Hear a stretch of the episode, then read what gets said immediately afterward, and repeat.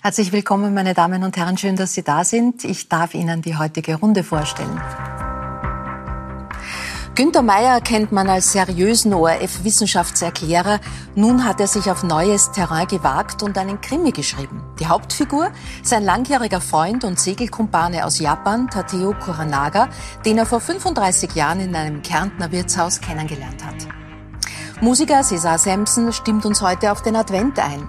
Er hat Weihnachtslied-Klassiker neu interpretiert und um eigene Kompositionen ergänzt. Eine Idee mit ähm, familiärem Hintergrund. Seine Tante Pepsi war als Mitglied der Gruppe Wham bei der Last Christmas Originalversion dabei. Die 24-jährige Tirolerin Wähler zählt zu den erfolgreichsten Gamerinnen Europas. Vor zwei Jahren hat sie ihr Studium abgebrochen, um professionell und Vollzeit Computer zu spielen. Aber wie macht man daraus einen Beruf? Heute bei Stöckel Miriam Stockel. So heißt sie in ihrer Rolle. Schauspielerin Marisa Burger gehört seit 20 Jahren zur Stammbesetzung der Rosenheim Cops. Ein musikalisches Weihnachtsprogramm bringt sie gemeinsam mit Kollege Max Müller ganz bald nach Wien. Herzlich willkommen. Schön, dass Sie, dass ihr da seid. Marisa, ähm, Anfang Dezember im Musikverein, du und Max Müller, O Pannenbaum ja. heißt das Programm. Da kann, können wahrscheinlich manche mitsingen. Du hast eine, eine große Familie. Was gehört zur Weihnachtszeit? Welche Pannen sind inklusive? Also Pannen finden jetzt momentan nicht mehr so viele statt, weil die Kinder ja schon groß sind. Und das ist so, heuer ist es zum Beispiel so, weil wir haben ja eine große Patchwork-Familie und die wechseln sich immer ab ähm, und müssen diverse Väter und Mütter besuchen. Und ich bin dieses Jahr mit meinem Mann alleine und da passieren dann wenig Pannen.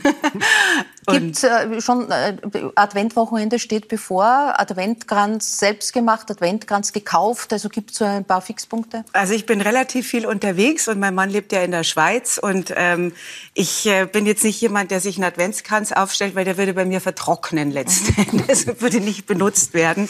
Und ähm, ich finde es immer ganz schön, wenn man Weihnachten dann zusammen ist, aber für mich ist oft wirklich noch so vor Weihnachten die Zeit, wo ich noch echt was zu tun habe. Mhm. Und es rinnt so ein bisschen an mir vorüber. Mhm. Äh, Günther, die Christkindlmärkte haben ja die meisten schon geöffnet. Das war in den letzten zwei Jahren ja durchwachsen, das Vergnügen. ähm, ein Rat von dir, ins Getümmel stürzen, ja oder nein? Wenn mit Maske oder alles egal? ich denke, wenn es im Freien ist, ist es nicht so problematisch. Ähm, ich würde jetzt nicht in die ganz großen Mengen suchen. Aber prinzipiell, glaube ich, können wir schon wieder einigermaßen normal auf den Christkindlmarkt gehen, weil es ist im Freien, äh, es ist äh, durchaus der Luftaustausch da. Und wir sehen auch, dass diese Varianten, so man sich einfängt, momentan wirklich in aller Regel milde verläuft. Also das Risiko ist relativ gering. Also ich, ich würde sagen, diese Weihnachten kann man schon wieder durchaus du sagst, genießen. Man kann am Christkindlmarkt normal gehen, du auch? Oder wie reagieren Menschen auf dich, wenn sie dich sehen? Mit Lob, mit Kritik, äh, mit Fragen? Ähm, ich bin jetzt nicht der, der auf Christkindlmärkte gehen, muss ich dazu sagen, aber man erkennt mich oft. Ja, und das Interessante war auch mit Maske. Also die erkennen, manche erkennen einen sogar mit Maske. Ich bin sehr froh, dass ich sehr viel positives Feedback bekomme. Es ist also ganz, ganz wenig Negatives. Und die Menschen sind einfach freundlich und äh, oft sagt jemand, danke, dass Sie uns da so gut durchgetragen haben. Das ist natürlich das schönste Feedback, was man sich vorstellen kann. Und natürlich tauchen auch Fragen auf, na, kommt jetzt noch was? Oder mhm. ich bin natürlich jetzt auch nicht der Prophet mit der Kristallkugel. Aber ich glaube, momentan kann man durchaus auch beruhigen, was, auch, was ich am liebsten tue. Aber ich denke, es schaut ganz gut aus jetzt. Und ich, ich liebe fröhliche Gesichter, wenn sie kommen und sagen, ja, haben wir es jetzt überstanden. Und ich sage, ja, eigentlich schon, aber wir müssen ein bisschen gewahr sein, dass vielleicht noch was ja. nachkommt. Aber momentan schaut es sehr gut Willa, aus. die Weihnachtszeit ist angeblich die stille Zeit. Das heißt, dass man auch abschalten sollte. Gibt es das für dich vor, vor dem Computer im wahrsten Sinn, im buchstäblichen Sinn? abzuschalten? Oder wie viele Stunden stehst du, äh, sitzt du vor dem Computer am Tag? Also abschalten weniger in der Weihnachtszeit. Gerade ähm, im Streaming-Bereich habe ich für meine Zuschauer versucht, so eine Art Adventskalender zu machen. Also mhm. ähm, ich vergleiche Streaming immer mit dem modernen Fernsehen und so wie es im Fernsehen immer Programme gibt, äh, habe ich das eben auch im Streaming. Mhm. Und dann gibt es zum Beispiel zum ersten Advent spielen wir das eine Spiel, zum zweiten machen wir das zweite, beim dritten gibt es irgendwelche Gewinnspiele, irgendwelche Sachen, was ich im Stream verlos mhm. oder ja, dass wir irgendwie einen Kochstream gemeinsam machen und wir tun Kekse backen oder Weihnachts Baum aufbauen. Letztes Jahr zum Beispiel haben wir die Weihnachtskugeln angemalt und die Kugeln dann auf äh, Ebay verlost. Mhm. Und, äh, also wie im richtigen Leben? Genau, ja. Aber warum nicht im richtigen Leben? ja. Schwieriger, schwieriger. Also man erreicht halt einfach durchs Internet viel, viel mehr Leute. Und ähm, ich glaube, genau das ist, was mir eigentlich so immer dran gefallen hat, dass man einfach eine, ein Publikum hat oder halt einfach Zuschauer hat, die, die das gleiche Interesse haben wie, wie man selber und die das, was man selber macht, cool, cool finden und ja, mhm. da halt einfach dann jeden Tag. Also ich finde es immer spannend, dass hier Menschen zusammenkommen aus unterschiedlichen Lebenswelten. Mhm. Deine ist eine, die mir gänzlich ja. fremd ist und ich bin dann schon sehr gespannt, was du, was du uns da erzählen wirst. Ja. Sie sehen, man kann sich nicht besser einstimmen auf die Weihnachtszeit als mit Last Christmas, aber das ist ja mittlerweile so ein bisschen eine ideologische Angelegenheit. Da gibt es die Fraktion, die sagt Nervfaktor 100 und die andere Fraktion, die sagt, ohne diesem Lied geht's nicht. Wo gehörst du dazu? Äh, das ist ganz richtig. Äh, ich, ich hätte bis vor einem Jahr wahrscheinlich selber gesagt, Last Last Christmas, glaube ich, kann man nicht mehr angreifen. Äh, selbst die Originalversion spaltet die Nation und spaltet die mhm. Welt, weil es einfach das meistgespielte Weihnachtslied ist, im Radio zumindest.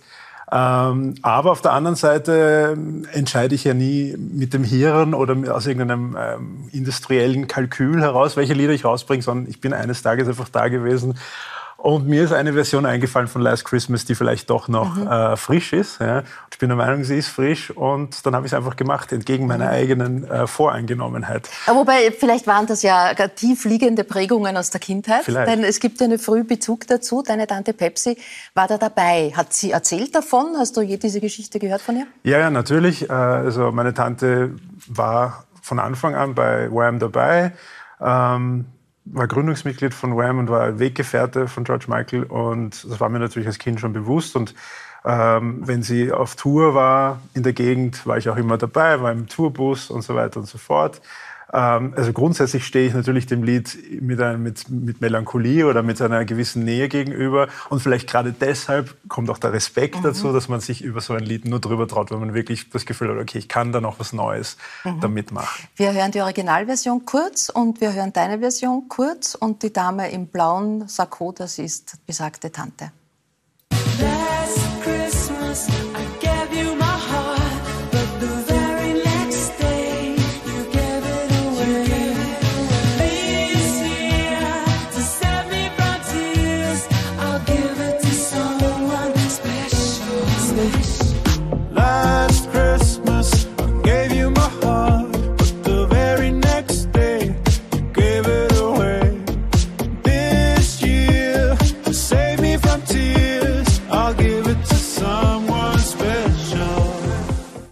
Die Dance-Version dann fast, ne? Für ja, die das ist die, ja, das ist eine, eine Version. Für die einsamen Herzen, die am 24. in die Disco gehen. Oh Mann. also ich hoffe auch Leute, die nicht einsam sind, können damit äh, ein bisschen äh, mitweiben. Aber ja, es ist einfach... Ähm, gewisse Lieder altern in, in, in Würde und Grazie und, und, mhm. und gewisse Lieder, wenn sie alt genug sind, ähm, profitieren davon, wenn man sie mhm. neu äh, aufrollt. Mhm. Ja. Marisa, was werdet ihr im Musikverein singen? Ja, wir haben auch Last Christmas. Ihr habt auch Last Christmas dabei. naja, auf eine ganz andere Art und Weise. Nämlich? ähm, wir haben ja noch so ein, was heißt Krippenspiel, ein sehr modernes Krippenspiel, mhm. der Messias heißt es, von Herrn Barlow. Und ähm, da haben wir natürlich verschiedene Lieder auch adaptiert, aber es wird in eine sehr ähm, andere Form gebracht zu sagen. Also dieses, dieses äh, also Krippenspiel ist ein sehr progressives Krippenspiel und hat mit einem Krippenspiel, das man sonst kennt, sehr, sehr wenig zu tun. Und es geht so ein bisschen auch darum, dass man sagt, das ist so eine Traditionsverschiebung. Was ist Tradition? Wie wird Weihnachten gefeiert? Was ist unsere Kultur? Wie ist eben diese Verschiebung, dass man sagt, es geht nicht mehr darum, dass man unterm Weihnachtsbaum sitzt und alles mhm. in Friede, Freude, Eierkuchen. Und wir haben andere Probleme mittlerweile auch.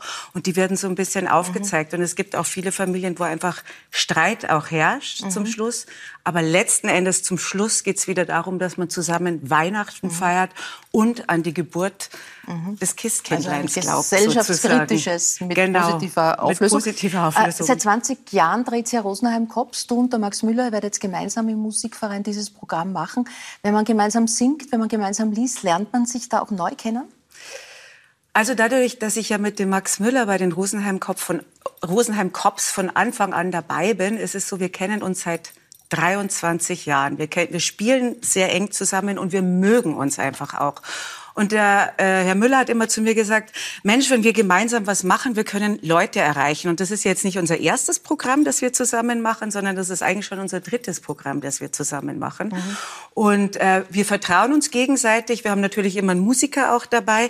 Und wir sagen, wir haben immer nur uns oder wir müssen uns gegenseitig die Wahrheit sagen, was man von dem einen hält. Und das tun wir sehr ehrlich und das tun wir auch sehr genau, weil wie gesagt, wir sind unsere mhm. beide Regisseure sozusagen. Aber es ist schön, dass du nach 23 Jahren ihn Herr Müller nennst. Nein, es ist der Max. Ich sage das hier mal in der Runde. Also es ist mein Freund Max einfach aus tiefster Seele heraus. Du hast ja gesagt, seit, schon seit 20 Jahren löst du Fälle in den Rosenheim Cops oder bist mit dabei von der Partie. 22 Staffeln schon. Wir sehen einen ganz kleinen Ausschnitt. Heiße Schnäppchen? Grüß Gott, die Damen. Na, die, die gefällt mir. Bluse. Oder eiskalter Betrug?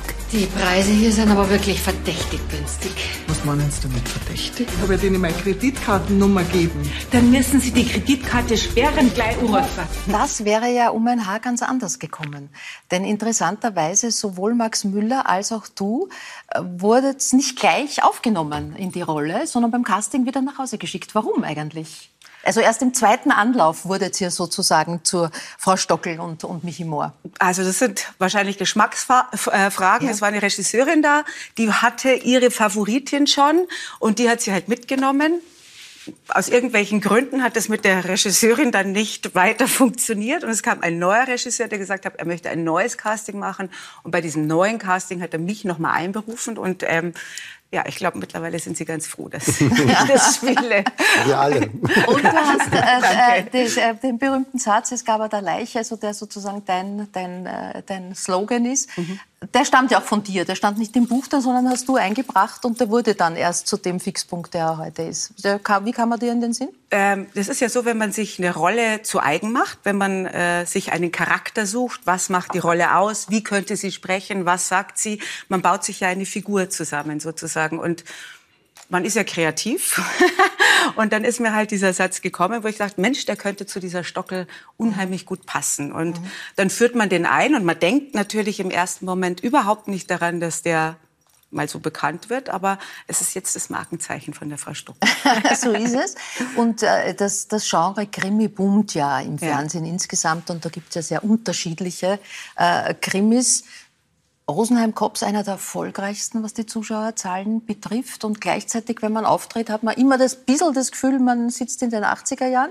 es ist so ein bisschen dieses retro-märchenhafte Flair, also so die Antithese zum Tatort. Mhm. Worin siehst du den Erfolg?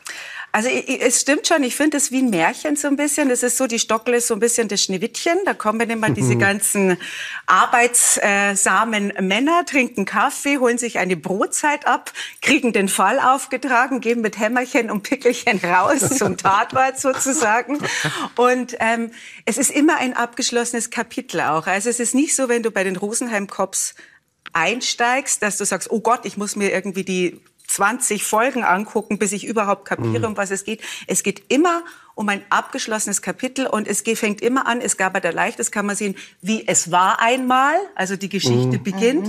Mhm. mhm. Und zum Ende ist es so, dass der Max immer sagt, und wenn Sie bitte mitkommen würden. Und das ist so wie, und wenn Sie nicht, nicht gestorben sind, dann liegen Sie noch heute.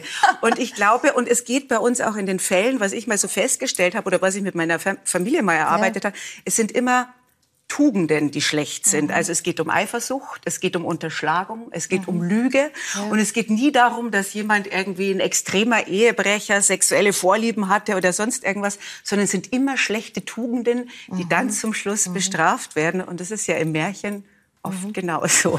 Äh, Günther, hast du dir, bevor du dich an einen Krimi gewagt hast, ähm, durch das Genre der Krimis im Fernsehen äh, gearbeitet?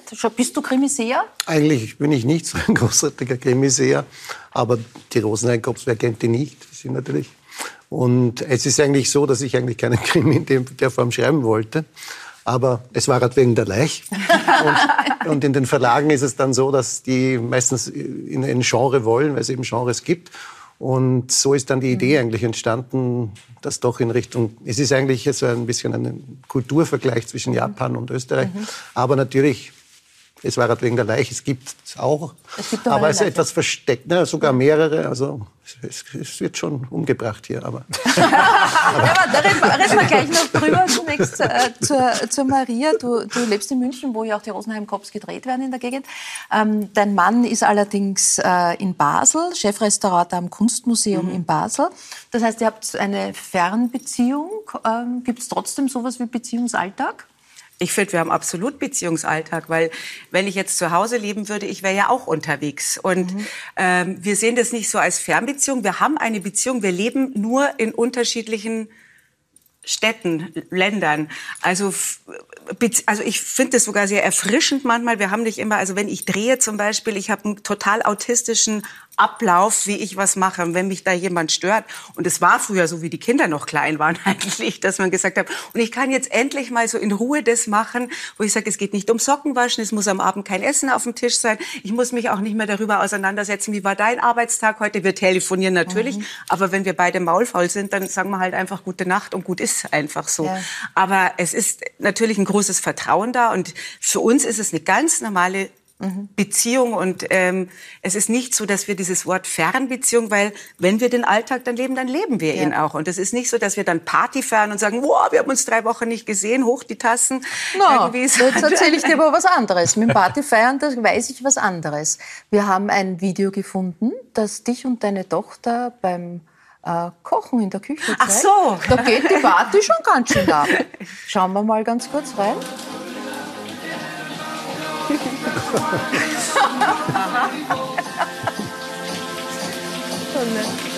So, so wird bei dir gekocht? Ja. Im Urlaub. Ah, im Urlaub, okay. So wird im Urlaub gekocht. Also da kann es schon, da kann's schon ganz schön stimmungsvoll sein. schaut doch Also- Rührei aus. Wie bitte? Rührei, oder wie? Ich weiß gar nicht mehr, was wir gemacht haben, aber ich koche gerne. Und wenn wir im Urlaub sind, wir haben einfach Spaß zusammen. Und ähm, ich habe ja auch so auf Instagram so diese Kitchen Dance Videos gemacht, irgendwie während des Lockdowns. Ich Ja. bin jemand, ich bewege mich gerne. Und es war so triste einfach. Und ich habe einfach gedacht, und es kam bei den Leuten an, die dann auch gefragt haben, Mensch, willst du nicht wieder so ein Dance-Video machen? Und ich finde, das ist ganz lustig und natürlich und es macht einfach Spaß zu tanzen. Peter, dein, äh, dein Papa lebt in, in Schweden und wenn er nach Hause kommt, macht er auch Kochvideos. Ja, hat mich äh, vor, ich glaube, ein paar Monaten oder so, halbes Jahr, nie, Ja. vor, ein paar, äh, vor einem halben Jahr oder sowas mal besucht. Und äh, da habe ich eine Kampagne gehabt mit, ähm, mit so Kochfirmen und haben das Rezept gemeinsam gemacht und, und da mal gekocht. Und an einem anderen Tag hat er ähm, ein Familienessen vereinbart gehabt. Und dann habe ich gesagt, Papa, ihr habt ja schon gesagt, ich muss diese Kooperation machen. Und ist er genau an den Tag gefallen. Das haben wir dann eh dann später mal nachgeholt. Ähm, aber an den Tag habe ich dann alleine ohne Papa gekocht. Und äh, mein Papa hat beim Familienessen ähm, meiner Oma, mein Opa, meiner Tante, Onkel, die Tante von der Tante und so weiter allen an Tisch mir gezeigt, wie ich gerade Livestream und Na am bitte. Kochen bin. Genau. Familienleben Wir haben geht keine Ahnung, anders. was da abgeht, aber es Äh, Günther, jetzt wollen wir mehr wissen über diesen Roman Herr Kuranaga und der Untertitel lautet Ein Samurai zwischen Sushi und Schweinsbraten, weil wir gerade in der Küche waren. Sind das, beschreibt das deine kulinarischen Vorlieben? Ja, auch ein bisschen, aber es beschreibt eigentlich vor allem die, die wie soll man sagen, Zerrissenheit von Tateo Kuranaga zwischen der europäischen Kultur und der japanischen. Und in der Tat liebt er beides, also den Schweinsbraten und Sushi. Äh, für mich ist es vielleicht das Sushi exotischer, für ihn der Schweinsbraten, aber es beschreibt vor allem auch diese Kulturunterschiede. Das war für mich das Spannende. Äh, wie leben Menschen in Japan? Ich war auch gemeinsam mit ihnen in, in Japan und es ist natürlich ganz was anderes, wenn man hier mit einem Menschen, der von dort kommt, der kommt ganz unten vom Süden. Und wenn man dort quasi aufs Land fährt in Japan, für uns ist Japan ja meistens verbunden mit Großstädten und Ja. mit äh, vielen Kirschblüten Menschen. und Großstädten. Kirschblüten, genau. Und da gibt's natürlich sehr unglaublich viel Grün, Landschaft und so. Und dort mit den Menschen, die dort leben, dann auch zu sprechen, nachdem er natürlich die Sprache dort beherrscht und auch den Dialekt sozusagen Südjapans, was ja schon mehr, fast schon in die Tropen hineingeht. Das ist natürlich unglaublich spannend. Und da habe ich eben auch bemerkt, dass zum Beispiel unser Frauenbild über Japanerinnen zum Teil vollkommen überaltert ist. Also das sind sehr taffe Frauen dort am Land, die dort töpfern oder irgendwelche Dinge machen. Und das war unglaublich spannend. Und zwischen diesen Kulturkreisen ist, er ist nicht mehr ganz Japaner, aber auch noch nicht ganz Österreicher, so irgendwo dazwischen. Und das war mir wichtig, hier mhm. zu transportieren. Du hast ihn ja kennengelernt in einem Wirtshaus in Kärnten. Er ist an sich Philosophieprofessor, glaube ich. äh, Im Buch ist er Philosophieprofessor. Im Buch ist er Philosophieprofessor. er hat Philosophie studiert, in der Tat. Ja. Äh, Übersetzer und Fremdenführer. Mhm. Ähm, und ihr habt euch eine Wirtshausbekanntschaft, kann man das so sagen? Kann man so sagen. Also ich war mit einem anderen Freund von mir in diesem Gasthaus und plötzlich geht die Tür auf und mein Freund springt auf und sagt, Tatteo. Die haben sich gekannt. Und seit damals kenne ich eben den Tatteo auch und wir haben uns sehr schnell gut verstanden und haben dann wirklich viel gemeinsam schon erlebt. Wir waren segeln, waren auf Reisen, er war bei mir in der Steiermark auf Besuch schon oft, eben gemeinsam in Japan. Also wir sind wirklich sehr gute Freunde geworden und wie wurde er zum Helden deines Buches und hat er Mitspracherecht beim Schreiben oder hat er gerade mitgeschrieben? Ähm, er hat mir mal ein Manuskript gebracht mit 40 Seiten, glaube ich. Aber jetzt muss man dazu sagen, er hat eine eigene Art zu schreiben. Und ich habe gesagt, na ja, schauen wir mal, was wir daraus machen. Aber natürlich hat er, hat er, hat er mitgeschrieben und hat das auch mit, mitbekommen. Es kommen ja auch Freunde von ihm vor oder gemeinsame Freunde und Freundinnen in diesem Buch. Also natürlich hat er Einfluss darauf genommen. Aber mir war immer klar, er ist eine Figur, die, ist, die beschreibenswert ist. Mhm. Und als dann dieser Verlag gekommen ist, gesagt, wir wollen es nicht ein Buch machen. Und ich habe das dann vorgeschlagen. Ich habe da einen Bekannten, einen Herrn aus Japan, den ich schon lange kenne und der eben zwischen den Kulturen ist. Da, hat die das, da wollten mhm. das sofort machen. Und so ist es dann gekommen. Und er war sowieso immer dafür. Aber er war auch sofort bereit zu sagen, ja, ich heiße so, ich will nicht einen anderen Namen ja. im Buch, sondern ich bin Wenn der Tadeo Koranaga. Wenn dann nicht. Aber es fließt natürlich auch das, was dich die letzten zwei Jahre vor allem auch beschäftigt hat, mit ein. In deinem Buch geht es um mysteriöse Erkrankungen nach Corona-Impfungen. Da werden viele Impfskeptiker oder Impfgegner ähm, ja, sich freuen, dass sie das aus, deinem, aus deiner Feder lesen. Ja, vielleicht sehen Sie es anders, wenn Sie das Buch dann gelesen haben. Aber natürlich hat mich das mitgeprägt. Diese Zeit mhm. war so. Und wir haben es alle mitbekommen, was das sozusagen für Auseinandersetzungen ausgelöst hat, diese ganze diese Impfkampagne, wenn man so möchte. Das hat natürlich unglaubliche Widerstände gebracht und so war es schon ein bisschen naheliegend, was äh, könnte passieren, wenn jemand äh, quasi diese Impfung bekämpfen will und wie geht er dann vor? Und das war schon ein, ein Bild, das ich auch immer vor mir gehabt habe. Was passiert eigentlich? Wir haben es ja auch erlebt, dass, dass Impfzeugnisse gefälscht wurden, dass äh, Ärztinnen, die das nicht wollten, irgendwas anderes gespritzt haben, Kochsalzlösung oder was mhm. auch immer, jedenfalls nicht die, den Impfstoff. Und da ist schon in mir auch immer etwas vorgegangen, wo ich mir gedacht habe, das äh, könnte durchaus einmal ein Problem werden, wenn das äh, sich radikalisiert. Mhm. Im Buch ist es sicher zugespitzt, aber so ganz von der Hand zu weisen ist es nicht. Aber kleine Vorwarnung für die Impfskeptiker, es wird nicht übrig bleiben, dass ich gegen die Impfung bin. das ähm. überrascht mich jetzt. ähm, äh, war er dir als Philosophieprofessor im Buch, als jemand, der Philosophie studiert hat im richtigen Leben, auch in der Zeit ein wichtiger Sparringpartner oder einfach Gesprächspartner? Äh, denn äh, diese Pandemie hat uns ja auch an philosophische Grenzen geführt, an Fragen. Es ging ja jetzt nicht nur um die reine Wissenschaft, um die Medizin, äh, um das, was richtig, was mhm. falsch ist, sondern es ging um große Begriffe wie Freiheit, um, um Grenzen, die es braucht.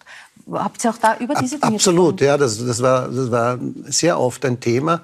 Und es ist auch so, dass zum Beispiel die Menschen aus Asien auch anders umgehen damit. Ja, zum Beispiel mhm. mit den Masken, das ist für Menschen in Asien nichts Besonderes. Die haben das immer schon gemacht. Wenn jemand verkühlt war oder eine Infektion hatte, hat er die Maske aufgesetzt. Also Wir haben über der, ja, asiatische Touristen dann gerne gelacht. Wenn genau, wo man sich gedacht hat, naja, na, ja. Die, aber jetzt wissen wir, dass das hat schon Sinn. Und das andere war, dass, dass äh, der Tatea zum Beispiel mit Krankheit und mit solchen Dingen auch ganz anders umgeht. Mhm. Also er hat sich zum Beispiel beim Segeln einmal schwer verletzt, mit welcher stoischen Ruhe der seine gebrochenen Rippen zur Kenntnis genommen hat ja. und einfach gesagt hat, nein, ich muss das jetzt mit mir äh, selbst ausmachen. Man kann nichts tun bei gebrochenen Rippen. Man muss halt und, und auch hier, er hat dann schon immer wieder mal gesagt, die Gesellschaft hier ist schon relativ schnell zu zerrütten eigentlich. Jetzt haben wir ein Virus ja. und plötzlich fängt die Gesellschaft in sich an zu, das ist im Buch auch beschrieben, fängt sich ihn aufzureiben. Und das ist für einen Menschen aus, glaube ich, aus, aus asiatischem Raum eher nicht so nachvollziehbar. Die nehmen das mhm. einfach hin und sagen, okay, was machen wir jetzt? Wir machen das gemeinsam, wir halten uns daran. Das war das nie die große Diskussion. Und das war für ihn schon auch immer ein Thema. Er sagt, ihr seid so eine, Auf, so eine tolle, oft ein Vorbild für Japan in den ja. ganzen Dingen. Aber das verstehen sie dann nicht und sagen, wieso ist das so ein Problem für Da- euch? Das waren ja Bereiche, die auch wenig thematisiert wurden. Wie gehen wir mit Krankheit um? Wie gehen wir mit dem Sterben um? Ja, Genau. Das haben wir ja gerne ausgeblendet. Genau. Äh, Du hast die Wissenschaftsskepsis in Österreich angesprochen, die größer ist als in anderen äh, Ländern. Ähm, Studien zeigen, dass Forscher und Forscherinnen Hass und Drohungen ausgesetzt sind. Die Akademie der Wissenschaften hat mit 1. Oktober eine, die erste Anlaufstelle für angefeindete Wissenschaftler gestartet. Wie berührt dich das, wenn du das hörst und liest? Absolut. Also das haben wir auch mitbekommen. Äh, Wir wurden natürlich auch zum Teil als Medien angefeindet, aber das war in keinem Vergleich zu dem, was Virologinnen und andere äh, abbekommen haben, die sich dann auch aus der Gesellschaft zurückgezogen haben, muss man sagen, aus der Öffentlichkeit, weil es so schlimm geworden ist. Wenn deine Familie bedroht wird, wenn du wirklich fast schon körperlich attackiert wirst, wenn am Nachhauseweg, dann ist das ab- jenseits von Gut und Böse.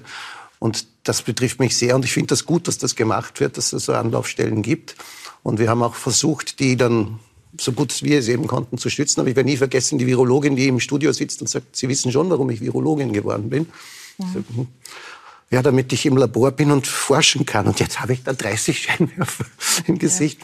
Und die Folgen waren dann natürlich die, dass, dass, dass sie sich sozusagen ausgesetzt haben einer Öffentlichkeit, die sie sonst wahrscheinlich nie so kennengelernt hätten. Und es war nicht der angenehmste Teil der Gesellschaft, der hier äh, sozusagen aktiv geworden ist. Also das ist wirklich entsetzlich und ich glaube, das beginnt sehr früh. Ich denke, dass diese ganze Skepsis bei uns sehr früh gelegt wird, schon in den Kindergärten, wenn man sich skandinavische Ausbildungen von Kindergartenpädagoginnen und Pädagogen ansieht, dann wird dort schon sehr früh der Grundstein gelegt dafür, dass man sagt, okay, Fakten sind Fakten und so machen wir es dann. Und dann ist auch das Vertrauen in eine Politik höher. Die Politik bei uns wundert sich manchmal, dass sie nicht ernst genommen wird. Naja, wenn man sozusagen schon Wissenschaft kritisiert in der Öffentlichkeit, dann wird dann irgendwann der Wähler auch nicht ernst nehmen. Und diese Skepsis, denke ich, beginnt sehr früh. Und da würde ich mir oft wünschen, dass, dass wir schon in den Kindergärten und in den Grundschulen schon mehr tun, Früh beginnen. um, um einfach zu sagen, Fakten sind eben Fakten. Du hast, ja? Ja, ich wollte gerade sagen, es ist auch der Unterschied. Ich war ja bei dem Lockdown in der Schweiz und in der Schweiz merkt man auch, dass die, die Bürger ja an, an der Gesetzesgebung beteiligt sind. Das ist ja eine offengelegte Direkte Demokratie, direkt- direkte Demokratie. Und ähm, ich bin nach Deutschland zurück nach dem ersten Lockdown und ich war total schockiert, ehrlich gesagt, wie da gedeckelt worden ist und, und wo man gesagt hat, das machen wir jetzt so und das wird in Frage gestellt. Und in der Schweiz ist vieles einfach, wo man gesagt hat, man achtet den Nächsten. Das ist ganz selbstverständlich gewesen. Bei uns hat es Diskussionen gegeben, wo ich gesagt habe, ich war, es waren so zwei Welten, wo du da zurückgekommen bist. Diese berühmte Eigenverantwortung, mit der wir nicht ganz gut zurechtgekommen sind. Du hast Skandinavien angesprochen. Das führt mich zu meiner nächsten Frage am 10. Dezember dann. Das ist die andere Seite der Medaille. äh, der lang gehoffte äh, Traum eines Nobelpreises für einen österreichischen Wissenschaftler, für Anton äh, Zeilinger. Ähm, hat das nachhaltig eine Wirkung für den Wissenschaftsstandort äh, Österreich? Oder schneiden wir uns da einfach so ähnlich wie bei der Nationalmannschaft oder sonst wo gerne ein Stück äh, der Medaille ab, das uns eigentlich gar nicht gehört? Wahrscheinlich ist es von beiden was, aber es ist schon so, dass der Anton Zeilinger, das weiß ich auch bei den Jungen, ein Superstar ist. Ja. Also die Jungen lieben das. Er ist natürlich auch vom Aussehen her so, wie man sich den Professor vorstellt. Wie man er, sich einen Nerd Er hat vorstellt, auch Humor und, und äh, es ist natürlich auch etwas, was schwer begreifbar ist. Das macht es jetzt Ja. sozusagen, das erhöht es fast noch, auch wenn man es nicht versteht. Aber es, äh, es zeigt einfach, da ist ein Kopf, wow, ja, der hat sich was überlegt, was wir uns halt gar nicht vorstellen können. Ich denke, es wird schon so etwas sein wie ein Vorbild dann. Und äh, wir haben das oft erlebt, dass äh, Wissenschaft, dass gute Wissenschaftler und Personen, dass das schon was ausmacht. Dass sich dann Junge identifizieren. Lieblings, mein Lieblingsbeispiel ist immer, weil du von Schach vorher gesprochen hast, Schachweltmeister Magnus Carlsen. Da geht es darum, Talente zu fördern. Ich würde meinen, dass bei uns kein Schachweltmeister groß wird, wenn man sagen würde, was willst du, nur Schach spielen? Das geht nicht. Die haben gesagt, okay, wir haben ein Riesentalent, wir fördern es. Und jetzt ist der Magnus Carlsen der Superstar, wo alle Kinder in Norwegen sagen, ich will auch ein Magnus Carlsen werden, egal in welcher Disziplin. Und das begeistert schon. Und insofern könnte ich mir schon vorstellen, dass man sagt, ah, ich möchte auch einmal so ein Ja. Anton Zeilinger werden und Aber nach bei der Quantenphysik darf man tröstend sagen, man muss sie nicht verstehen, man muss sie auch nicht erklären können, man kann sie nur errechnen. Ja, ja, genau so kann, Kann man das ich, so sagen? Du bist heute der Wissenschaftserklärer der Nation, aber eigentlich in deiner journalistischen Laufbahn kamst du mehr oder weniger halt eine, durch eine Chance, die du dann ergriffen hast in die Wissenschaft. Du hast lang Politik gemacht und andere Bereiche. Ja, Also ich bin froh, dass ich in diesem Ressort gelandet bin, das wirklich auf Fakten beruht. Ich habe die anderen Ressorts durchaus auch. Ich, also man, die beste Schule ist noch immer der, der, der, Lokaljournalismus, wo man einfach von Moped gegen Zuckerrübe bis zum Mord, bis ja. zur schönen Leiche alles macht. Äh, und in der Wissenschaft ist es eben so, am Erdumfang gibt es nichts zu deuteln. Mhm. Er ist für Rot, Grün, Schwarz für alle das Gleiche. Und das macht es dann schon sehr spannend, weil man einfach auf Fakten aufbauen kann. Und ich muss nicht darüber diskutieren, ob die Welt eine Kugel ist. Wir wissen es. Ja. Natürlich gibt es welche im Netz, die sagen, es ist eine Scheibe. Wir bestehen als ORF jetzt immer darauf, dass es eine Kugel ist. Mhm. Ähm, also das ist schon vom Journalistischen her, ist es wahrscheinlich das Ressort mit den Fakten schlechthin. Mhm. Und wir haben auch gesehen, wie wichtig es ist, mhm. gerade in dieser Pandemie, auch jetzt vielleicht bei anderen Dingen, dass äh, man aufgrund dieses Ressorts einfach Zugänge hat zu Dingen, wo man sagen kann, das müssen wir nicht mehr recherchieren, das wissen wir. Mhm. Und wir haben Expertinnen, wir haben Forscher, die uns das auch schnell übersetzen können. Und das macht äh, den Journalismus hier schon sehr zu dem, was mhm. was ich am Beruf liebe, nämlich den Fakten nachzugehen und nicht und auch vielleicht die eine oder andere Verschwörung widerlegen zu können, was gerade in Zeiten der Pandemie enorm und, wichtig ist. Und äh, wenn das Hirn zu voll ist, dann greifst du dann gebe ich gern zum Saxophon. Immer noch? Ja, mache ich immer noch. Also ich bin natürlich nicht so professionell, aber, aber, aber ich mache es gerne und es ist einfach vom Sound her ein, ein unglaublich tolles Instrument. Durfte sogar schon einmal Grissemann Stermann auftreten ja. damit. Also das mag ich schon und das ist auch so, sozusagen eine Wette mit mir. Wir haben damals gesagt, wenn, die, wenn diese Pandemie einmal ausgestanden ist, wir, wir hoffen, es wird das bald wirklich endgültig so sein, dann wollen wir von Joe Zawinul Mercy Mercy spielen mit, mit meinen Profimusikerfreunden, die mich da hoffentlich durchtragen werden. aber, aber, aber, das ist äh, schon etwas, was mir viel bedeutet. Und ich sage immer, wenn, wenn Sie in eine Wohnung einbrechen, nehmen Sie alles mit, aber bitte Saxophon. Ja. Ich habe manchmal das Gefühl, wenn, wenn Musiker auf der Bühne stehen mit ihrem Instrument oder eben auch mit einer Stimme, wenn man die Musik hat, dann hat man ein Stück vom Glück. Geht es dir so?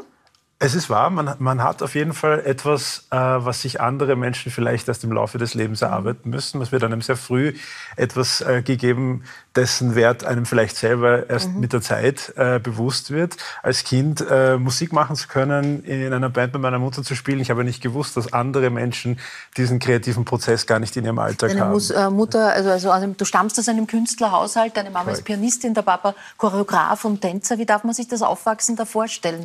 War das einfach immer mit dabei im, im Wohnzimmer? Ja, es ist ein gewisses Selbstverständnis dabei. Ähm, es, es, ist kein großer Akt. Ähm, Ideen zu haben, sie nach außen zu tragen, um mit ihnen zu spielen. Es fühlt sich auch nicht an wie ein Berufsweg, insofern, dass man jetzt sagt, äh, ab jetzt wird's ernst. Ja, es ist immer spielerisch. Mhm. Äh, aber es wird immer ernst genommen. Es ist mhm. spielerisch und ernst zugleich und das ist etwas, äh, was, was glaube ich, vielen Kindern, wenn sie aufwachsen, fehlt, weil sie sehen, was die Eltern machen, aber das ist knochenernst.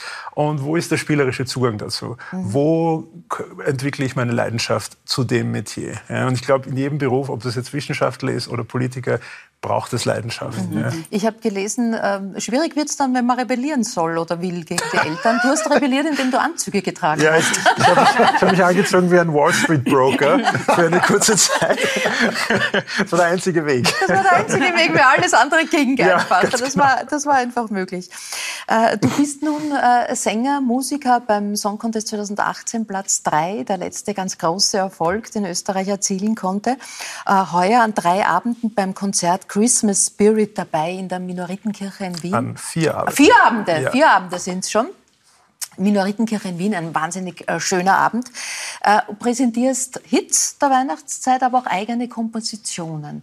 Wie geht man heran, wenn man ein eigenes Weihnachtslied komponieren will? Ist dazu nicht alles schon irgendwie ich glaube, ich glaube, jeder Künstler sollte zumindest ein Weihnachtslied geschrieben haben in seiner Laufbahn. Aha. Ich weiß nicht, ob ein zweites sein muss, äh, aber ein Weihnachtslied, das ist ein interessanter Prozess, weil ähm, Musiker sein heißt immer hineinschlüpfen in die Situation und in den Kontext, den der Hörer haben wird, wenn er das Lied äh, spürt. Mhm. Und das ist bei Weihnachtsliedern ist einfach die Weihnachtszeit. Das ist eine ganz mhm. äh, saisonale, ist ein kurzer Moment, der für den Rest des Jahres nicht relevant ist. Das heißt, du musst sehr in dieses Gefühl des Weihnachtens hineinkommen, äh, damit du überhaupt etwas dazu äh, sagen kannst und, das, und die notwendigen Gefühle überhaupt erwecken kannst. Mhm. Was bedeutet Weihnachten für mich? Äh, wo kommt bei mir Weihnachtsstimmung auf? Was, was, was ist Weihnachtsstimmung überhaupt? Mhm. Und das musste ich jetzt bei meinem Lied A Little Love, musste ich das zum ersten Mal ähm, mir wieder genau anschauen, weil ich nicht derjenige bin, der unbedingt aus Tradition jedes Jahr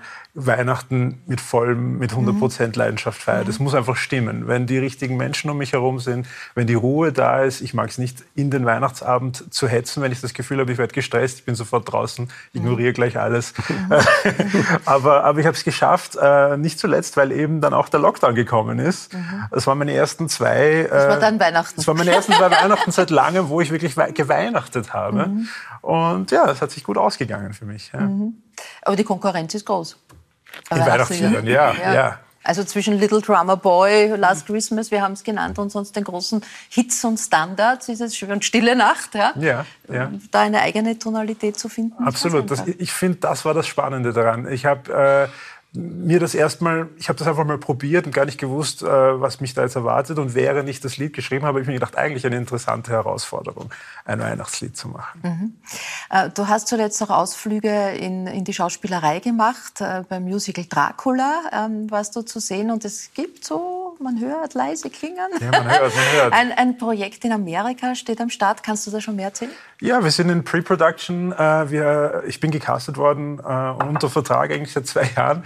Aber auch da hat, äh, vor allem dort, es in New Orleans gedreht wird, äh, haben, die, haben die Filmrechte äh, da hat es dann einen Blog gegeben, wo man nicht filmen durfte. Dann hat sich das alles verschoben. Wir warten immer noch auf, dass alles zusammenkommt. Äh, ich bin immer noch mit meinem Regisseur im regen Kontakt. Also das ist ein ganz spannendes Projekt. Auch das, äh, das Drehbuch ähm, habe mich wirklich vom Hocker gehauen. Aber dadurch, dass sich jetzt durch äh, Corona ein bisschen verzögert hat, konnte ich mein, meine Schauspielkunst ein bisschen äh, auf, auf Vordermann bringen. Mhm. Dann kam eben Dracula und äh, dann habe ich auch Schauspielschule gemacht und äh, äh, konnte mich da weiterbilden. Ich habe, ich glaube, die Rolle bekommen vor allem, weil ich äh, in Europa als Song Contest äh, Finalist. Äh, das ist ganz interessant. Ich glaube, für einen amerikanischen Filmemacher ist es auch ganz interessant zu sagen, wir haben einen Musiker, mhm. der jetzt in seiner ersten Rolle das und das macht. Ich glaube, das ist ein ganz interessanter Aufhänger irgendwo auch. Was wird deine Rolle sein? Meine Rolle wird eine Neben, also die, die ja, die wichtigste Nebenrolle eigentlich mhm. sein. Ich werde der, der, der, beste Freund der Hauptfigur sein und auch ein bisschen ein Retter in der Not sein. Mhm. Äh, aber auch Klingt nach Liebesgeschichte? Nein, überhaupt nicht. Das ist eigentlich mhm. ein, ein, ein ziemlich, ziemlich düsterer Thriller, ähm, der viel, ähm, der das aufarbeitet. In, in, den Südstaaten ist immer noch so ein, ein, ein Rückbleibsel der, der Sklavenzeit zu spüren. Der aber nicht mhm. wirklich sichtbar ist, aber der immer noch fühlbar ist für eine schwarze Person in, in, mhm. in den Südstaaten. Und der, der Film überzeichnet dieses Phänomen ein bisschen und mhm. macht daraus einen, so einen richtigen mhm. Geiselthriller. Also ein, ja. ja. Klingt spannend. Mit, mit einem Hauch von West Side Ich kann es nicht erwarten. Ich bin schon ich, ich schabe schon wirklich. Ja. Ich, jetzt bin ich wirklich ähm, sold. Ich war zuerst nicht der Meinung, dass ich unbedingt schauspielen muss. Aber wo es mich ergriffen hat, äh, jetzt, jetzt, bin ich wirklich fasziniert. Es fasziniert mich. Ich habe immer einen riesen Respekt vor dieser Kunstform gehabt und aus Respekt habe ich es nie gemacht. Mhm. Aber jetzt, wo ich angefangen habe, wer A sagt, muss auch B ja, sein. Du hast ja sozusagen auch einen unter Anführungszeichen Brotberuf, wenn ich so sagen kann, als, als Fitness- und äh, Trainer und Ernährungsberater, was du aber auch aus deiner persönlichen Geschichte heraus ja dann äh, für dich äh, gelernt und weiterentwickelt hast. Du hast äh, sechs Jahre als Sozialarbeiter gearbeitet gearbeitet, hast dich sehr viel um andere gekümmert, hast in der Zeit auf dich selbst nicht ganz gut geschaut, ja. mit entsprechenden Folgen, hast Ernährung umgestellt, Sport dann in dein Leben gelassen. Was hast du da alles verändert? Ich habe alles verändert. Also ich liebe es, äh, mich zu transformieren. Vielleicht hätte ich da wissen sollen, dass Schauspielerei ein guter Beruf ja. auch für mich ist. äh, weil, ich, weil ich diese Herausforderung mag, an einer, äh, an einer neuen Situation zu wachsen. Ähm, ich habe mich sechs Jahre wirklich äh, auch irgendwie meiner eigenen Empathiefähigkeit verschrieben, auch doch einfach besser zu werden, meine, mein Umfeld zu erkennen, äh, zuzulassen und zu akzeptieren, wie andere Menschen einfach mhm. sind. Das macht, äh, das, das gibt einem wirklich interessante Tools auch in die Hand für die Zukunft, weil mhm. die meisten Menschen haben etwas, was sie nicht ändern können. Es macht keinen Sinn, mit Erwartungen ans um, ins Umfeld zu gehen und ständig zu sagen, ja, aber ich würde das so machen und ich würde das so machen. Als Behindertenbetreuer lernt man, dass es einfach nicht wichtig ist, was man selber machen würde, sondern man akzeptiert einfach, wen man mhm. vor sich hat. Gut, das habe ich gelernt. Währenddessen habe ich mich eben vernachlässigt, habe mir gedacht, okay, äh, mein Körper sendet mir die sehr intensive Signale, dass ich auf mich schauen muss jetzt und anstatt nur mein, mein Wohlbefinden wiederherzustellen, bin ich äh, Trainer geworden. Mhm. Bin Ernährungsberater geworden und habe es einfach intensiv gemacht. Das bin nun mal ich. Ich bin ein äh, Wenn dann ganz. Wenn dann ganz, ja, ganz oder gar nicht. Und das habe ich auch mit Leidenschaft gemacht mhm. und auch wieder aufgehört, als dann auch der Song Contest kam äh, und, und klar war, dass ich mich jetzt wieder äh, meiner Musik äh, widmen muss und auch meiner, meinem kreativen Output widmen muss. Aber auch da nehme ich immer wieder was mit, ähm, dass, daran, dass an etwas arbeiten und die Fähigkeit zu haben, dieses magische Etwas, die große Performance, das große mhm. Lied in seine Einzelteile legen zu können und sagen, okay, damit das rauskommt, muss ich so und so viel mal das machen, ich muss so und so viel mal das machen, ich muss auf das achten, ich mhm. brauche diese Parameter, sonst kann ich nicht erwarten, dass diese Magie entstehen mhm. wird. Training es sind übrigens die Herrschaften, die hier mit dir am Tisch sitzen, alle sehr sportlich auf ihre Art und Weise. Marisa, Turnen auf Leistungsniveau. Salto Spagat geht noch? Ähm, Rad geht noch alles, ja. ähm, also machen wir auch manchmal im Urlaub. ähm, aber mal, also ich mache relativ viel Sport, ich gehe auch viel laufen, aber meine große Leidenschaft ist das Surfen. Also ich gehe Wellenreiten. Yeah. yeah. Wellenreiten ist so cool. äh, das liebe ich einfach und ähm, das ist für mich Entspannung und alles und ähm, ja, ich brauche das auch und es ist meine Ruhe dann, wenn ich aufs Wasser rausgehe mit meinen mhm. Brettern. Mit ja, das Brett. kennt der Günther in anderer Form. Also du bist einmal extrem sportlich, was das Radfahren betrifft. Man sieht dich ja immer bei jedem Wetter, in jeder Ausrüstung kommst du mit dem Rad hier ins ORF-Zentrum. Ähm, das ist einmal eins. Marathon schon einige Male gelaufen. Mhm. Das Wasser suchst du beim Fliegenfischen. Ist das ein Sport? Ich würde sagen, ja. ja. Also, wenn man da mal ein paar Kilometer in einer Strömung bergauf oder flussaufwärts gegangen ist, dann merkt man schon, dass das auch körperlich anstrengend ist. Wenn E-Sports ein Sport ist. ist ja, also und die Bewegungsabläufe und so, das ist schon, man ist müde nach einem Tag am Wasser. Und es ist natürlich auch unglaublich viel äh, Meditation dabei. Also es ist mhm. ja nicht, da geht es ja nicht darum, dass man ja jetzt unbedingt viele Fische fängt, sondern da geht es eigentlich mehr darum, mit der Natur zu sein und gleichzeitig das zu verbinden mit, wenn man so will, mit einem Sport. Aber für mich ist es sehr viel Meditation und vielleicht schon in aller Früh dort zu sein, wenn die Nebel aufsteigen und dann die Fische eben auch. Und man, mhm. man lernt unglaublich viel über mhm. die Natur natürlich so auch. Und gleichzeitig hat man die Bewegung und die frische Luft. Also für mich ist das eine, gute eine sehr gute Kombination. Die, die, junge Dame hier hat eine, einen Sport gefunden, von dem viele träumen, nämlich den man von der Couch machen kann und wo man nicht außer Atem kommt. genau so ungefähr, ja. E-Sports, also das Gamen. Und ich bin jetzt sehr gespannt auf eine, auf eine Welt, die ich einfach noch nicht richtig begreifen kann. Das heißt, Wähler, du sitzt den ganzen Tag äh, vor dem Computer. Gamen und Streamen sind sozusagen die wichtigen Begriffe. Mhm. Was ist das? Ähm, also wenn man es jetzt zum Beispiel mit Sport vergleichen kann, bei Sport gibt es zum Beispiel, ja, wenn man es Fußball zum Beispiel ähm, ist ein Sportart, wo man sich, sich, sehr viel bewegt. Beim Streamen ist es jetzt anders, ähm, beziehungsweise beim Zocken generell. Ähm, man hat trotzdem online sein Team, mit dem man mitspielt. Eben unterschiedlich, da gibt es zum Beispiel Fußball, also die FIFA quasi, das Fußballspiel selber, ähm, wo man mit, miteinander bzw. gegeneinander spielen kann oder jetzt zum Beispiel irgendwelche Ego-Shooter, wo man im Team spielt und auch eben gegeneinander. Mhm. Da hat man sehr, sehr viele Elemente und Fußball, also richtig zu spielen, das richtige, den richtigen Sport zu spielen, das macht Spaß. Oder Baseball oder Tennis zum Beispiel macht sehr viel Spaß. Ähm, da geht es auch sehr viel um die Hand-Augen-Koordination, wie man sich den Körper, also wie man mhm. den Körper bewegt und ähm, in was für einen Fokus man drinnen ist. Da gibt es ja sehr viele Sportler, die ihr eigenes Fokusprogramm machen und, und sich mental fortbilden für mhm. den Sport, den sie eben machen. Und ähm, das ist beim E-Sports genau dasselbe. Also wir spielen Wenn jetzt junge Menschen äh, viele Stunden sich in ihrem Zimmer verbarrikadieren und Videos spielen, dann, dann sind genau die meisten das, ja. Eltern, dann machen sie genau das, ja, dann sind die meisten Eltern sehr verzweifelt. Wie war das bei deinen? Boah, also meine Mama war, die muss immer um 5 Uhr morgens aufstehen zum Arbeiten und mein Stiefpapa genauso. Äh, und die haben das nicht verstanden, wenn ich sage, hey, ich muss da drinnen trainieren, ich bin gerade am Streamen oder ich versuche gerade mich zu verbessern oder ich spiele gerade ein Turnier.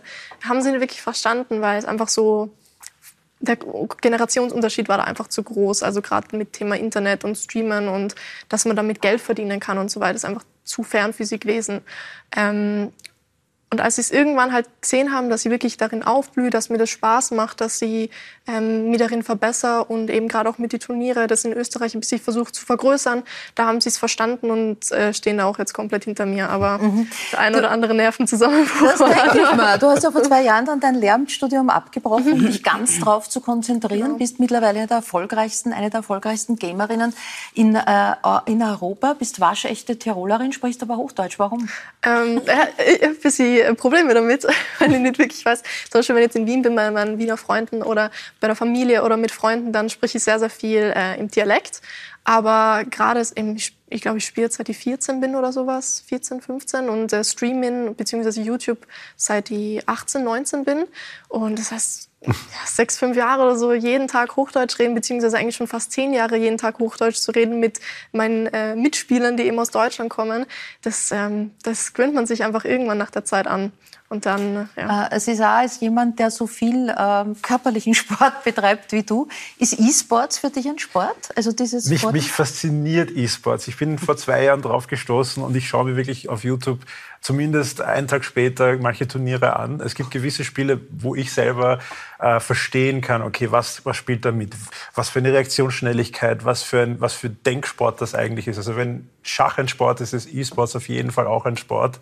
Und das kann ich zumindest nachvollziehen. Ich selber habe auch mein Leben lang immer wieder mal gezockt äh, wie ich auch groß geworden bin, gab es das nicht, dass ich äh, mit einer Welt kommunizieren kann und meine Leistungen vergleichen kann in dem Spiel. Mhm. Meine, meine Errungenschaften blieben alleine im Wohnzimmer und keiner hat sie gesehen und keiner hat sie gewürdigt.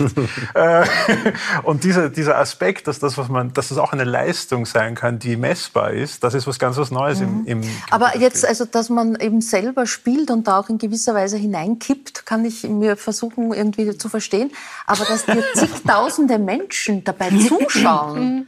ähm, das ent, entzieht sich meiner. Es ist, es ist, ich erklär's meiner. Warum schaut man dazu? Warum, warum schaut man zu? Ja, ich, hab, ich versuche das immer Leuten, die damit gar keinen Kontakt haben, weil ja. es gibt, es ist ihre Studie gesehen, es gibt äh, 72 Prozent der deutschen Bevölkerung zum Beispiel, also jetzt auf Deutsch bezogen, ähm, also es sind 35 Millionen, glaube ich, ähm, sind äh, zocken und zocken selber und haben damit halt Kontakt, aber wissen nicht wirklich, was das Streaming ist. Und wenn ich versuche, das jemandem zu erklären, dann erkläre ich es immer mit modernem Fernsehen. Also das mhm. ist nichts anderes wie im, du bietest Programm. Wie Programm bieten, genau, wie mhm. mein Weihnachtsprogramm zum Beispiel. Nur, dass äh, Leute eben in den Chat nur reinschreiben können und mit mir interagieren können. Also die schreiben dann, hallo, wie geht's dir? Und dann kann ich in meinem Stream sagen, hallo, mir geht's gut, wie geht's dir, wie war dein Arbeitstag oder so irgendwas. Ja, aber die Kommunikation ist ja nicht das Entscheidende daran, mhm. also mit einem Teil. Das Entscheidende ist, dass sie dir zuschauen, wie du spezielle Situationen meisterst, mhm. wie man sich abschaut, was du sozusagen besser machst, was man für den Wettkampf äh, selbst mitnehmen kann. Ja, es ist weniger nur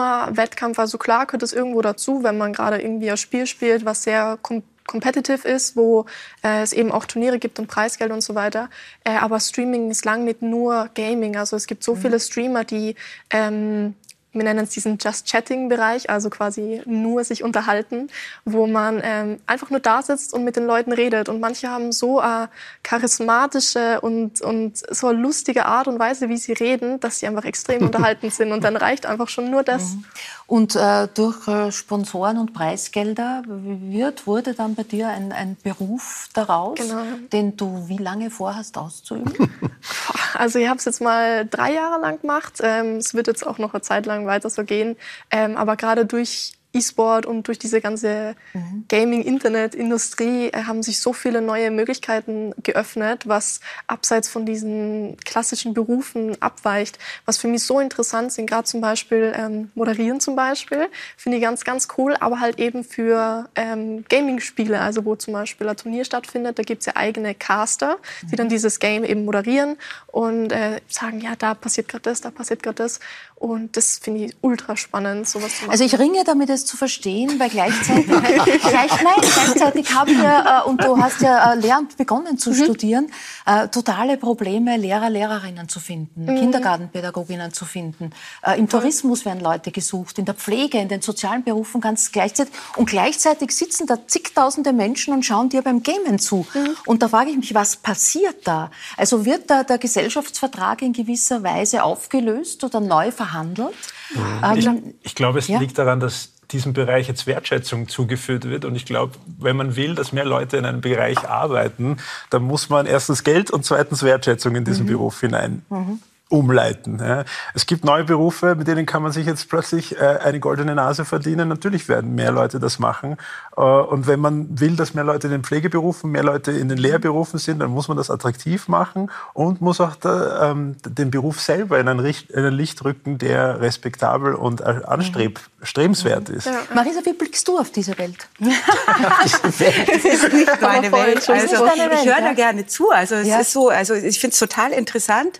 Aber ich habe mit dieser Spielewelt gar nichts zu tun. Auch unsere mhm. Kinder, die sind weder mit Computer aufgewachsen, sondern also wir waren ja, es ist anders einfach, aber es ja, ist total spannend mhm. und es mhm. ist einfach, es gehört dazu und man kann sich dem auch nicht verschließen, also oder beziehungsweise es, aber es ist spannend, aber es wird nicht auch, es, es wird nicht meine Welt mhm. werden, glaube ich auch. Es hat so. eben in äh, Deutschland, glaube ich, einen Umsatz von 9,4 Milliarden Euro gegeben, nur für Gaming dieses Jahr und das ist drastisch gestiegen. Es ist nur in Österreich nur ein bisschen ruhig, sagen wir mal, aber es wird mehr und mehr wachsen mhm. und es gibt so viele Investitoren und Sponsoren für so viele Events und gerade eben im Gaming-Bereich gibt es so viele Firmen, die da immer mehr und mehr machen. Mhm. Ähm, wie gesagt, in Deutschland zuerst ein bisschen mehr, Schweiz kommt jetzt auch noch dazu und Österreich hoffentlich jetzt auch mhm. demnächst steigend. Ja, also ich meine, es, es, verändert sich und entwickelt sich da was, dass ja. man auch gar nicht nur werten oder bewerten kann, sondern wo man genau hinhören muss, um das mhm. eben auch zu genau. verstehen. Genau. Reden müssen wir aber trotzdem über ein Spiel, äh, das du hauptsächlich spielst, nämlich nämlich das Spiel Call of Duty. Genau. Es ist die meistverkaufte Videospielserie der Welt, ein brutaler Ego-Shooter. Das heißt, äh, wir haben kurz überlegt, um mal kurz eine Sequenz herzeigen, aber es ist ganz schwierig, ohne mhm. das entsprechend einzuordnen. Äh, du bist ständig mit einer Waffe unterwegs, also mit, ja, die ausschaut wie ein Maschinengewehr mhm. und schießt auf virtuelle Menschen. Genau. Da gibt es natürlich jetzt ganz viel Kritik daran auch, dass das passiert. Versuch mir zu erklären, was dich daran fasziniert.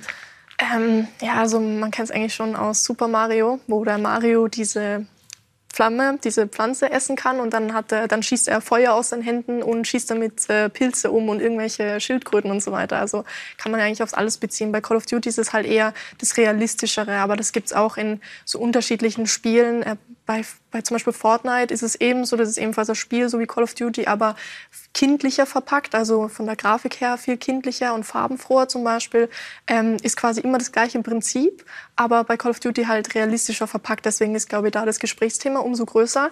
Ähm, es ist, geht aber nie darum, also virtuelle Menschen über den Haufen zu schießen oder so, sondern dass man halt wirklich äh, diese Handaugen, also zuerst mal eben der Spaß, dass es einfach Spaß macht, mit seinen Freunden das ganze Spiel zu spielen und äh, gegenseitig die Leistung zu sehen, die ganze, wie, wie ich schon gesagt habe, die Hand-Augen-Koordination, wie man sich positioniert. Ähm, Gerade Call of Duty ist sehr, sehr taktisch mit, ähm, wie man sich positioniert, um einen Sieg zu bekommen. Und ähm, ich glaube, das ist ja. Das ist ein Phänomen, das auch tausendfach von Experten äh, mittlerweile analysiert wird. Und da gibt es, so wie du sagst, Befürworter mhm. oder die Pro-Argumente, die eben genau in dieser Reaktionsgeschwindigkeit, in der Konzentration, auch in der Schulung der Aufmerksamkeit liegen. Aber natürlich auch ganz starke Argumente dagegen, die mhm. von ähm, ja, einer, einer Verrohung der Gefühle sprechen, mhm. ähm, auch ähm, von, von Sozial, Verlust sozialer Kompetenzen. Und äh, gerade mit diesem Schießen auf Menschen als Ziele, wie berührt dich das selber in einer Zeit, in der wir solche Bilder real in den mhm. Nachrichtensendungen sehen? Ja, ähm, also bei dem Positiven wollte ich nur ja. kurz erzählen. Ich habe von einer Studie gelesen, dass ähm, Chirurgen, es gibt eine Studie, wo Chirurgen getestet worden sind, wo sie eine halbe Stunde davor gezockt haben mhm. und dann danach in den OP gegangen sind und halt viel fokussierter in dem OP drinnen gewesen sind, weil sie quasi vom Fokus in den Fokus gegangen sind. Ähm, sowas finde ich ultra spannend. Also mhm. da es gibt sehr, sehr viel Positives. Ähm, gerade diese negativen Punkte, ja, natürlich ist es gerade in Zeiten wie diesen ähm, ein, schwieriger, ein schwieriger Punkt, was ich gut nachvollziehen kann, aber es ist einfach ein bisschen ähm, veraltetes Denken, dass Gaming ähm, direkt diesen Bezug hat auf diese Brutalität. Ähm, Viele von uns gehen gerne wandern oder machen Sport oder machen einen Spaziergang, wie gesagt, im Wald, um so diesen täglichen Problemen zu entkommen, um mal einfach mal abschalten zu können. Und einige von uns machen das eben auch zum Gamen, ähm, wo man einfach mal Zeit für sich hat und dem Ganzen entfliehen kann. Und wirklich ein Problem wird es halt nur, wenn man diese Kontrolle dann verliert und dann, mhm. ja, wo es halt dann in einer, in einer bestimmte Art von Sucht fallen kann. Aber da schaut man eben, dass man die Kontrolle behaltet, dass man eben sich ein Maß und Ziel setzt, wie lange man das machen möchte. Und ähm, ja. Aber hat man diesen Punkt zur Sucht und Online-Sucht ist ja mittlerweile ein sehr relevantes mhm. Thema. Ähm, hat man den tatsächlich selber im Griff?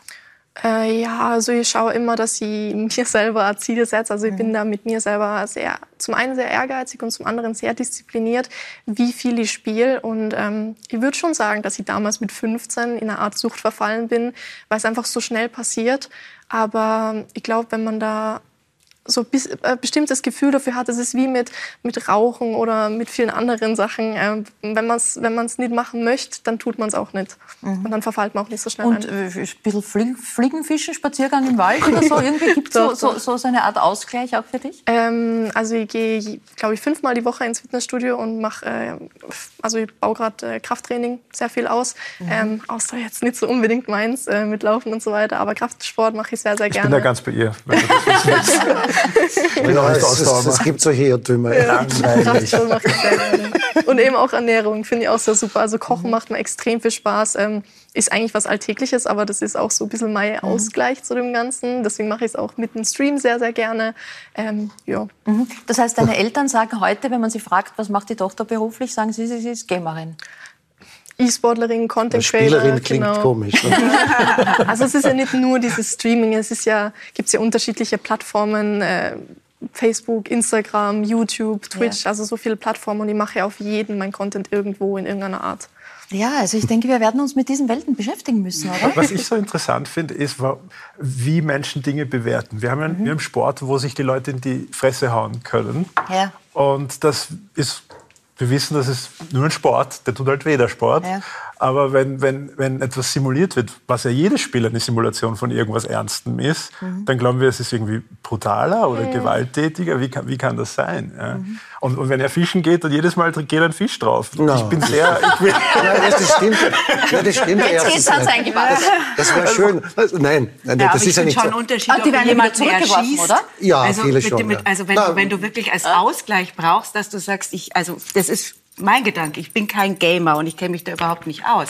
Aber wenn man sagt, ich habe eine Pistole, um mich abzureagieren oder um irgendwie in meine Welt einzutauchen, weil das alles so schrecklich ist, spiele ich und erschieße Menschen. Das ja, ist aber für das mich ist ein nicht, warum die Leute spielen. Das ist nicht, warum also, die Leute spielen. Ja, aber das ist für mich in erster Linie ich, der mich überhaupt nicht damit ja. nicht auskenne, ja. finde das ja, also wie so oft Gedanken. ist es die Dosis, die das Gift macht. Ne? Also, also ich glaube, Spielen hat immer was mit. Also die ersten Spiele haben Tiere die Tiere spielen die ganze Zeit und es schaut immer aus wie das, was sie dann später in echt machen werden. Ja. Und ich glaube, das ist etwas, das ist in, in der Natur des Spieles, dass es immer die Realität äh, simuliert. Mhm. Und ja, das wird sich nicht das ändern. Das ist aber jetzt ein gefährliches Argument, wenn du sagst, was sie dann später wirklich genau. machen. Ich glaube, es geht, es nein, nein, in dem Fall auch. Nein, nein, die Frage ist, ob das Hirn die Fähigkeit zur Abstraktion behält. Mhm. Ja. Und das hat sie eigentlich von Natur aus schon, dass sie sagt, okay, mhm. das ist Spiel, mhm. das ist ernst. Und ich glaube, diese Linie müssen wir einfach, äh, das muss das Hirn behalten. Ja?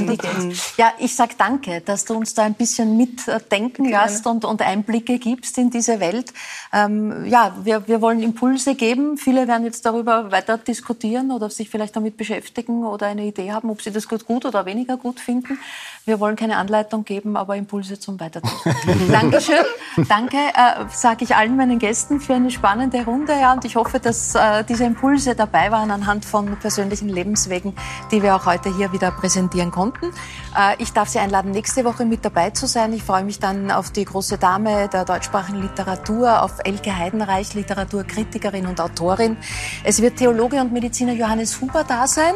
Ich freue mich auf Schauspielerin äh, Julia Stemberger und äh, unseren früheren Adler Gregor Schlierenzauer, der er sich jetzt in der Kunst verwirklicht. Das dann nächste Woche. Für heute sage ich auf Wiederschauen und gute Nacht. Dankeschön.